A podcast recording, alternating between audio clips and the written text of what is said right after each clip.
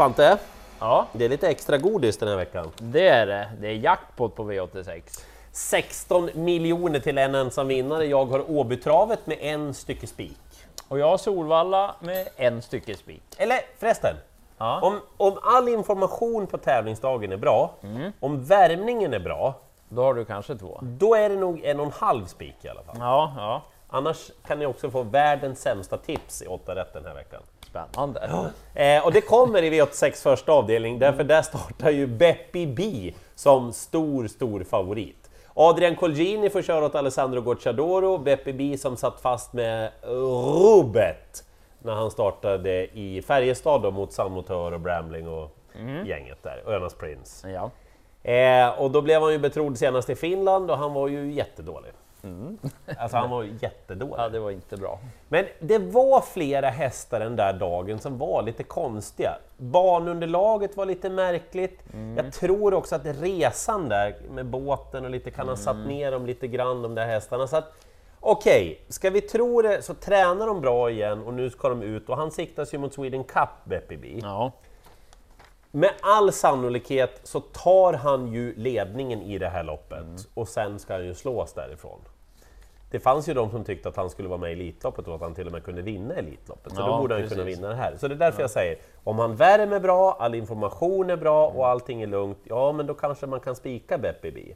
Men det känns ju inte jätteroligt när Joakim Lövgren hade varit så nöjd med Racing Mange inför comebacken, då var han inget bra och så kom han ut senast och då kände man igen Mange. Mm, då var det bra. Och han är ju väldigt bra i fotarbetet första biten. Jag menar, de här två är ju i särklass i loppet. Och det är jackpot, det gäller att ha åtta rätt. Det kanske är dumt att ta jätteställning direkt liksom. Och så Jag förstår, inte krångla till det just i det här loppet. vikta lite mer mot Beppi B. Ja, låter jättebra. Kanske Joakim Löfgren säger ah, vi gör så här. Ja, men då får man väl spika då. Men fram till dess så tänker jag ta två hästar. Och jag tänker spika sen och bara ta en häst i avdelning två. Det blir den här på den som är favorit när vi spelar in. Undrar om hon blir favorit, Karelia, Jörgen Westholms häst. Kapabel, men voltstart och så har hon fått spår 4. Det är inte så bra för Karelia. Hon har visserligen skött sig en gång från spår 4, men hon har också galopperat i voltstart och då bland annat från spår 4. Och nu var det ett tag sedan hon provade. Hon får ta bort den där amerikanska sulken hon har gått bra med. Det blir vanlig vagn. Så Ja, när hon är förhandsfavorit då väljer jag att gå på en annan. Och mannen här har ju ganska bra kuskform. Nyblivne 60-åringen Örjan Kihlström tror jag nämligen vinner Kan det stå fel i passet? Kan Ja, det inte vara mer än 40? Ja, det känns ju lite så. Jag tror att han vinner med 6 Mirchi Alir. En häst som har gjort två starter nu hos Timo Nurmo, som galopperar bort sig i första, men hon gjorde ett bra lopp senast. Det blev väldigt konstigt. En ledare som drog i högt tempo fram i täten. Ja, hon sprang låg- i ingenmansland där jag först utvändigt. Väldigt liksom svår uppgift. Det var en bra Timo Nurmos häst, stallkamrat, som vann det loppet. Örjan tog i mål henne på rätt så bra vis. Nu tror jag att hon kommer till ledningen. Enda segern i karriären därifrån. Ja, spets och slut. Vi går vidare till V86.3, är ganska jämnt spelat i det här loppet. Jag tror nog minst på 11 King Knas av de som är betrodda. Jag tycker inte han håller samma standard som de andra som är betrodda i loppet jag tror han får lite svårare att vinna faktiskt. Eh, 14 Bowler Day, svårt läge, hög kapacitet, lite jobbigt att runda alla den här gången. Men jag tycker nog kanske att han ska vara mer betrodd än King Knas i alla fall. Ja, förstår. Den jag tror mest på är 12 Bird Lane i det här loppet. Dels för att hästen, jag tycker att det är en av de bättre i kullen, Bird Lane. Mm, gillar den där. Och sen är det det där att eh, han som tränar och kör, han är ju... Ja, det är ju som Lite han full är. i... Ja. det, Så att jag skulle inte bli förvånad om han laddar järnet från start i rygg på 7 och 8, kommer fram. Hon är ju bättre än de här liksom Bird Lane som har framspår. mm, så kan få lite försprång på de andra där. Så att jag tycker att Bird Lane är första hästen. Dessutom tyckte jag hon gjorde bra lopp senast. Ja, absolut. Så, så absolut. Loppets överraskning är 13 GS Peaky Blinders. Den här hästen är bra. Rickard Svanstedt säger dessutom att han har ökat intensiteten lite grann nu. Kanske amerikansk sulky, Stefan Persson ska köra, sport 13, du vet den är treled, det är inte så tokigt. Jättelite spelad.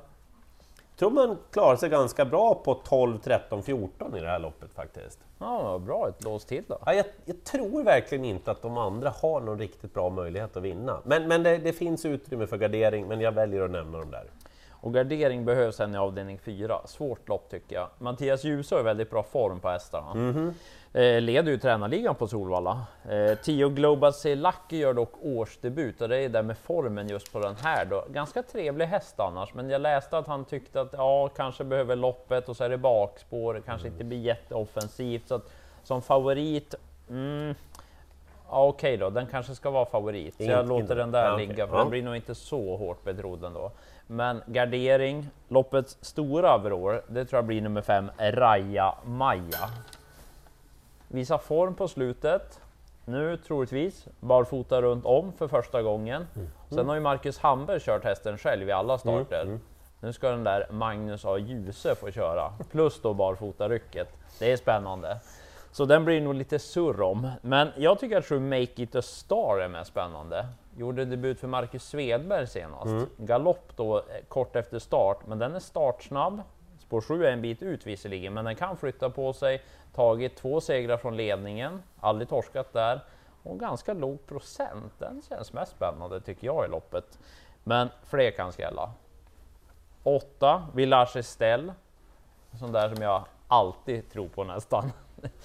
Men jobbigt utgångsläge, barfota fram. Och ja, låg procent, men jobbigt utgångsläge, jag vet. Men, men alltså det här loppet känns ju jätteöppet Pant. Ja, det är många. Du har inte ens nämnt nummer 12, Timoteis Karamell. Den blev ju galopp för Ja, senast ja, spår det, 1. just det, just det. Men jag läste att nu var man ju nöjda med att man fick spår 12, för då kanske hästen sköter sig och den kanske rundar allt. Den har ju varit väldigt bra vid segrarna. Verkligen. Så att så många man har råd med, det tycker jag är avdelning 4. Aj då, det är lite likadant i V865. Alltså de som är betrodda i det här loppet är ett Dali Pagadi, tre Behind Bars och 11 Indigo. Alla tre kan ju vinna, det fattar ju ni också. Men det blir den här på 11 Indigo. Dels för att Daisy Parling ska köra och framför allt för att Indigo, jag tycker han är bättre än han är med i främre träffen alltså. Ja, det är sant. Det, det är verkligen så med det där stora steget, Mm. jag tycker verkligen det. Och det här blev ett kanonlopp för lärlingarna! Ja, du, man tror att det är Wow V75. alltså! Hur mycket hade du lirat på LL Royal senast? Eh, Några kronor. Ja, det blev det va? Ja, ja. Eh, gjorde debut för Robert Berg, jättefin. Alltså var det inte... ja, jättebra insats. Ja. Anton Knutsson kör full fart nu bara, den ska ju med. Nio Hannibal Face, det är ju ett skämt att den är så lite spelad, den kommer ju stiga i spelprocent. Men vad tusan, den har ju väldigt mycket högre kapacitet än många av motståndarna. Mm, om den sköter sig så. Så, och så 10 Gigantic Star. Alltså Tim Oskarsson har ingen dum form på stallet. Viktor Roslef, du vet, går med i lite rätt ryggar, smart kusk. Ja, 1-2 procent, det är ju för lite. roligt när det är jackpot. Men det är ju väldigt många som kan vinna det här loppet. Wow, vilket lopp de har fått till! Och sen tycker jag att avdelning 6 är svårt. Vi har en väldigt stor favorit, så att alltså, när det är, det är över 70 procent när vi spelar in det här på van Gogh ZS. Är han så stor favorit, då får han definitivt den här. För jag är inte helt säker på att han kommer till ledningen. Sen vet jag inte om den långa distansen är någon fördel för honom. Han har startat tre gånger på längre distanser. Visserligen vunnit en, men då var han spelat till 14 för 10, var han ganska knappt utan att imponera. Och sen har han varit spelad till under 1,50 två andra gånger, då har han inte vunnit. Så att, lite lurigt om det är så bra med lång distans åt honom. Och sen är jag inte säker på att det blir spets. Vill Björn Goop köra i ledning med tre Rotate som gör comeback, då är det nog upptaget i ledningen. Sen har vi Eddie West från spår 1. Hur bra var inte han Ja, senast? men otroligt, hur lång form ska han ha? Ja, hästen? nu siktar sig han såklart mot Elitloppshelgen nästa vecka eftersom han är inkvalad dit och går med skor, men han kan ju vinna även det här. Fem Algotsson 1, två lopp i kroppen, han är stark, gillar långdistans. Ja, det är något med det här loppet som känns konstigt, så jag nämner även fyra MT Perret. Två lopp i kroppen, Mattias Djuse stallform exakt, och så var exakt. ute i stoeliten, det Ja. blir lågt tempo Ja. i de loppen. Tänk Helt om det blir lite Ja. konstigt kört, litet fält, hon är väl 1% när vi gör det här, så glöm inte henne. Jädrar vilka skrällopp det finns. Ja, det finns sätt. ett gäng. Eh, jag kommer att hamra i spiken i V86.7. Jag tror så här. Eh, favoriten King Kong, han döptes ju till det av en anledning. Ja. Han är stor, han är stark. Han hade tränat väldigt bra och väldigt mycket inför comebacken. Men ändå så var han inte där. Nej. Och det är så han är, King Kong.